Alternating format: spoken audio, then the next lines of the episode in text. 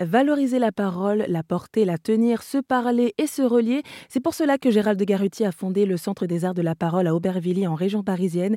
Il est important pour l'écrivain et metteur en scène de créer, de se rassembler par la parole et sans oublier bien sûr de s'écouter, un élément que l'on néglige selon Gérald de Garuti. Pourquoi est-ce qu'on s'écoute plus? Pourquoi est-ce que pourquoi est-ce que c'est si, c'est devenu si compliqué d'avoir un échange constructif? C'est une question euh, magnifique et très ample et très, très essentielle, Jennifer.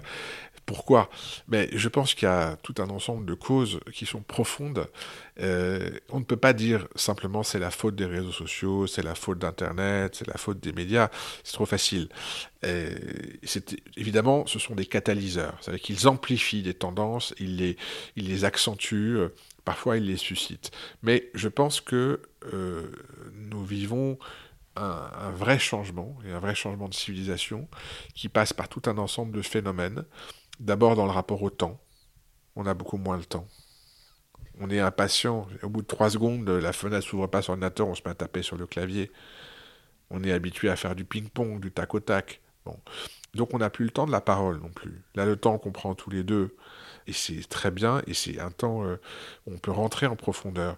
Mais si on a 20 secondes, 30 secondes, une minute, bien sûr, je pourrais vous concentrer mon propos en 30 secondes, en 20 secondes, je l'ai fait, mais la parole prend du temps. La rencontre, ça prend du temps.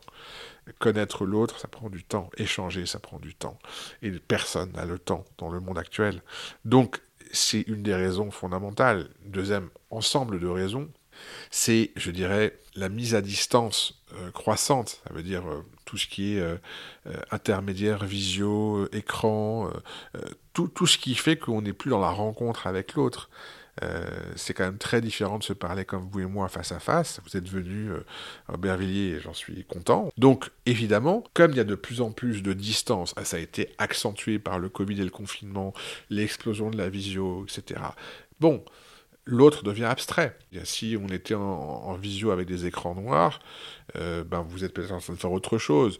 Donc il y a une baisse gigantesque de l'attention, la capacité à rester concentré sur quelque chose. Donc la parole a moins le temps de s'élaborer. Tout ça, ce sont un ensemble de facteurs que j'ai d'ailleurs exploré dans mon livre, il euh, faut voir comment on se parle, euh, parce que il y a un diagnostic à peser. À peser, au sens évaluer, et à poser, à définir.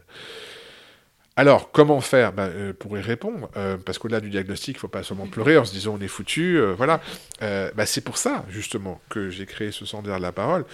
parce que moi, je crois qu'on peut agir. Je crois qu'on n'est pas voué à, désespérer en se disant c'est un monde de solitude juxtaposée, où chacun est dans son silo, où euh, chacun est dans sa bulle de tristesse euh, sur les réseaux, etc., et où on est toujours moins bien que les autres, on est toujours en train de se comparer, on est toujours... Je ne jette pas la pierre aux réseaux sociaux, c'est comme ça qu'on peut être en lien, il y, a des, côtés magnifiques. Comme tout outil, il y a des côtés positifs et il y a des côtés négatifs. Bon. Mais ce que je constate quand même, c'est que il y a une prime à la surenchère, à la violence, souvent. C'est quand même ça qui paye, d'accord? Voilà, plus que euh, une dimension d'harmonie et de lien. Bon, moi, je crois que en emmenant les gens de bonne volonté, les hommes, des femmes, euh, des organisations, des collectifs, dans cette démarche, qui est une démarche, on va user un gros mot encore plus, humaniste. Voilà, c'est un humanisme de la parole.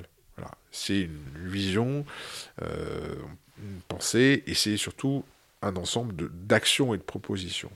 Eh bien, moi, je pense que sur les différents territoires, dans les différentes organisations, on peut déjà transformer. L'objectif, c'est de transformer le rapport à la parole pour que la parole soit plus juste, plus responsable. C'était Gérald Garuti, fondateur et directeur du Centre des Arts de la Parole qui se situe à Aubervilliers.